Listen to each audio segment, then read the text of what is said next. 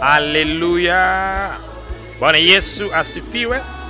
Kanisa la Rapsod Language linalopatikana eneo la Tangi Bovu, Mbezi Beach, katika ukumbi wa Mbezi Park kabla na Puma Petro Station, linakukaribisha katika ibada zake kila siku ya Jumapili asubuhi saa tatu na kila siku ya Jumatano saa kumi na mbili jioni.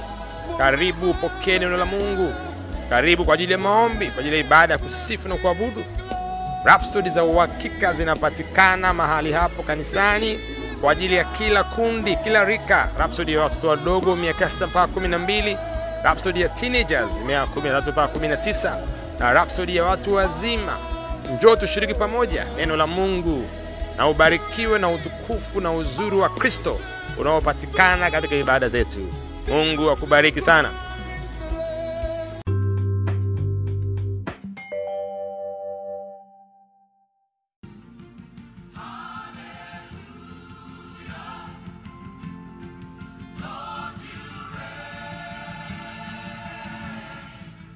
Haleluya! Karibu tena katika siku nyingine njema na kipekee, wakati mzuri kabisa wa kujifunza Rhapsody ya uhakika, kitabu chetu kizuri ambacho kinaandikwa na mtu wetu wa Mungu mchungaji Kristo ya Kilome PhD.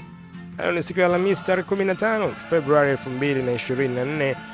Neno zuri kabisa leo linasema fuata ushauri wake nawe utashinda daima. Oh, fuata ushauri wake nawe utashinda daima. Ushauri wa nani huu? Na mtoto wa Mungu mchungaji Chris anaanza kwa kurejelea katika kitabu cha Matendo ya Mitume sura ya 16 mstari wa 6 mpaka wa 7. Neno linasema wakapita katika nchi ya Frigia na Galatia, wakikatazwa na Roho Mtakatifu wasihubiri lile neno katika Asia. Walipofika kukabili Misia, wakajaribu kwenda Bithinia, lakini Roho wa Yesu hakuwapa ruhusa. Oh, nasikia hii Hawa ni mitume hawa walikuwa wakipita maeneo mbalimbali wakihubiri, na kuna baadhi ya maeneo wakataa kufika kwenda kuhubiri, lakini wakakatazwa na Roho wa Bwana. Na mtoto wa Mungu anza kusema Paulo na wenzake waliamua kwenda sehemu fulani kuhubiri Injili, lakini Roho Mtakatifu akawazuia wasiende wakati huo. Walijuaje kuwa ni Roho Mtakatifu ambaye hakutaka waende? Walimfahamu sana na kujisalimisha kwake hata kuweza kuitambua sauti yake hmm? Na matokeo yake Roho aliwaongoza na kuwaelekeza waende Makedonia badala yake, na wakahubiri injili huko. Unaweza kusoma hiyo katika Matendo ya Mitume sura ya 16 mstari wa 8 mpaka wa 9. Haleluya!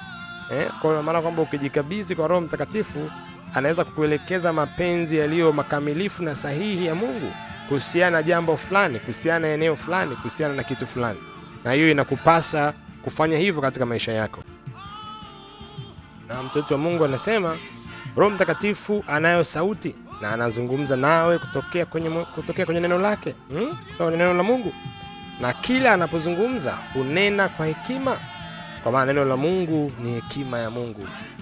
Ndiyo maana ni muhimu sana kwako kujifunza na kulijua neno la Mungu. Yeye kamwe hasemi lolote nje ya neno la Mungu. Chochote anachokwambia kila mara kinaambatana au kinalandana na lilo neno lililoandikwa, kinalandana na mapenzi ya Mungu kwa maisha yako.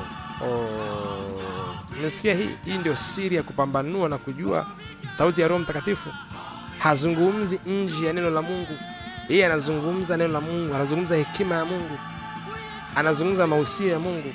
Kwa ili uweze kujua kwamba ni sauti yake na uweze kuifuata, lazima ulijue neno la Mungu. Neno la Mungu lazima likae kwa wingi ndani ya moyo wako sababu atapokuletea ile wazo, fikra, mtazamo, litakuwa limelandana na kweli neno la Mungu, litakuwa linaambatana, linauiana, linaoana na neno la Mungu. Mtoto hmm. wa Mungu anasema, ukisoma Injili ya Yohana sura ya 16 mstari wa 13 inasema, lakini yeye atakapokuja huyo Roho wa kweli atawaongoza awatie kwenye kweli yote, kwa maana hata nena kwa shauri lake mwenyewe lakini yote atakayoyasikia atayanena, na mambo yajayo atawapasha habari yake. Oh, unasikia hii tabia ya Roho Mtakatifu? Unasikia hii namna ambavyo Roho Mtakatifu anatenda kazi? Hapa ndo unajua kwamba kile ambacho ulikiota au ulikisikia ndani ya moyo, ule ushawishi uliokuwa nao ulitoka kwake au la. kwa sababu hii sura ya 16 mstari wa 13 ndio inafunua tabia ya Roho Mtakatifu. Ni roho wa kweli, yeye anatuongoza katika kweli yote. Yeye haneni shauri lake mwenyewe, bali yale yote aliyoyasikia kutoka kwa Baba ndio atakayoyanena. Mambo yajayo ndio anatupasha habari zake, lakini vyote hivyo anavyotuambia na kutuelekeza vinalandana na kweli ya neno la Mungu lililoandikwa tayari, lilo kwenye Bibilia tayari. Hmm. Wa Mungu anasema ikiwa unalifahamu neno, utajua wakati wowote Roho Mtakatifu anapozungumza na wewe, kwa maana yeye hushuhudia maandiko. Hii ni muhimu sana, ndio maana Biblia inasema wanangu wanaangamia kosa maarifa. Kama una maarifa ya neno la Mungu, utakuja na fikra na mitazamo, utasema nimeonyeshwa, nimefunuliwa, nimeota ndoto, lakini kile ambacho umekionyeshwa au umefunuliwa au umeoteshwa ndoto, kama akilandani na kweli ya neno la Mungu, huyo sio Roho Mtakatifu aliyekufunulia.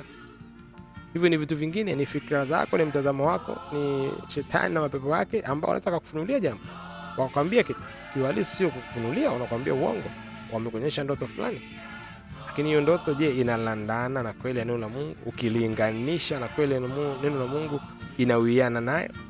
Sababu Roho Mtakatifu uongozi wake upo katika neno la Mungu na sio nje ya neno la Mungu. Na mtoto wa Mungu anahitimisha kusema, anapokuambia ufanye jambo fulani, usihoji. Huwezi kufuata uongozi wake na kupotea au ukakukosea. Atakuongoza na kuelekeza katika hatua moja ya mafanikio hadi hatua nyingine, na kutoka utukufu hadi utukufu na vyote hivi anavifanya katika unasema minajili, katika mipaka na taratibu ya neno la Mungu na sio nje hapo. Ukiona kile ambacho umefunuliwa au umeonyeshwa au umeshawishika au umeshuhudiwa ndani ya moyo kukifanya na kinakinzana na kweli ya neno la Mungu, kinakinzana na maandiko, kinakinzana na kile ambacho Kristo amesema eh? kinakinzana na ushuhuda wa neno la Mungu, huyo sio Roho Mtakatifu. Hilo ni jambo lingine, huyo ni mwingine, sio yeye. Wow. tufanya sala hii pamoja. Asema, mpendwa Baba, nakushukuru kwa ajili ya Roho Mtakatifu ambaye amekuja kuishi ndani yangu na kuniongoza katika njia kamilifu ya mapenzi yako.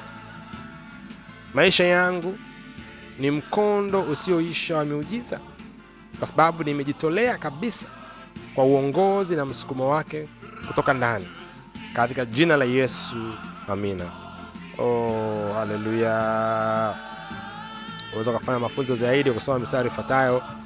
Uh, Warumi sura 8 mstari wa 26 mpaka wa 27, mstari mzuri sana huu. Injili uh, unaweza pia Injili ya Yohana sura 14 mstari wa 16, tafsiri ile ya Amplified Bible Classic. Kama unaweza kusoma Biblia ya Kiingereza itakuwa nzuri sana, lakini pia kitabu cha Isaya sura ya 30 mstari wa 21. Hmm? Kumbuka neno letu linasema fuata ushauri wake nawe utashinda daima. Ushauri wa nani huyo? Ni ushauri wa Roho Mtakatifu. Ukiamua kuufuata kila siku na kuenenda sawa sana anavyokuelekeza, utakuwa na ushindi endelevu, utakuwa unashinda kila siku, maana ni Roho kweli. Yeye anajua mambo yote. Hiyo ndio kisima na hazina cha maarifa na kweli yote. Wow, kubariki sana siku yako ya ushindi, hiyo ubora na utukufu, katika jina la Yesu, amina.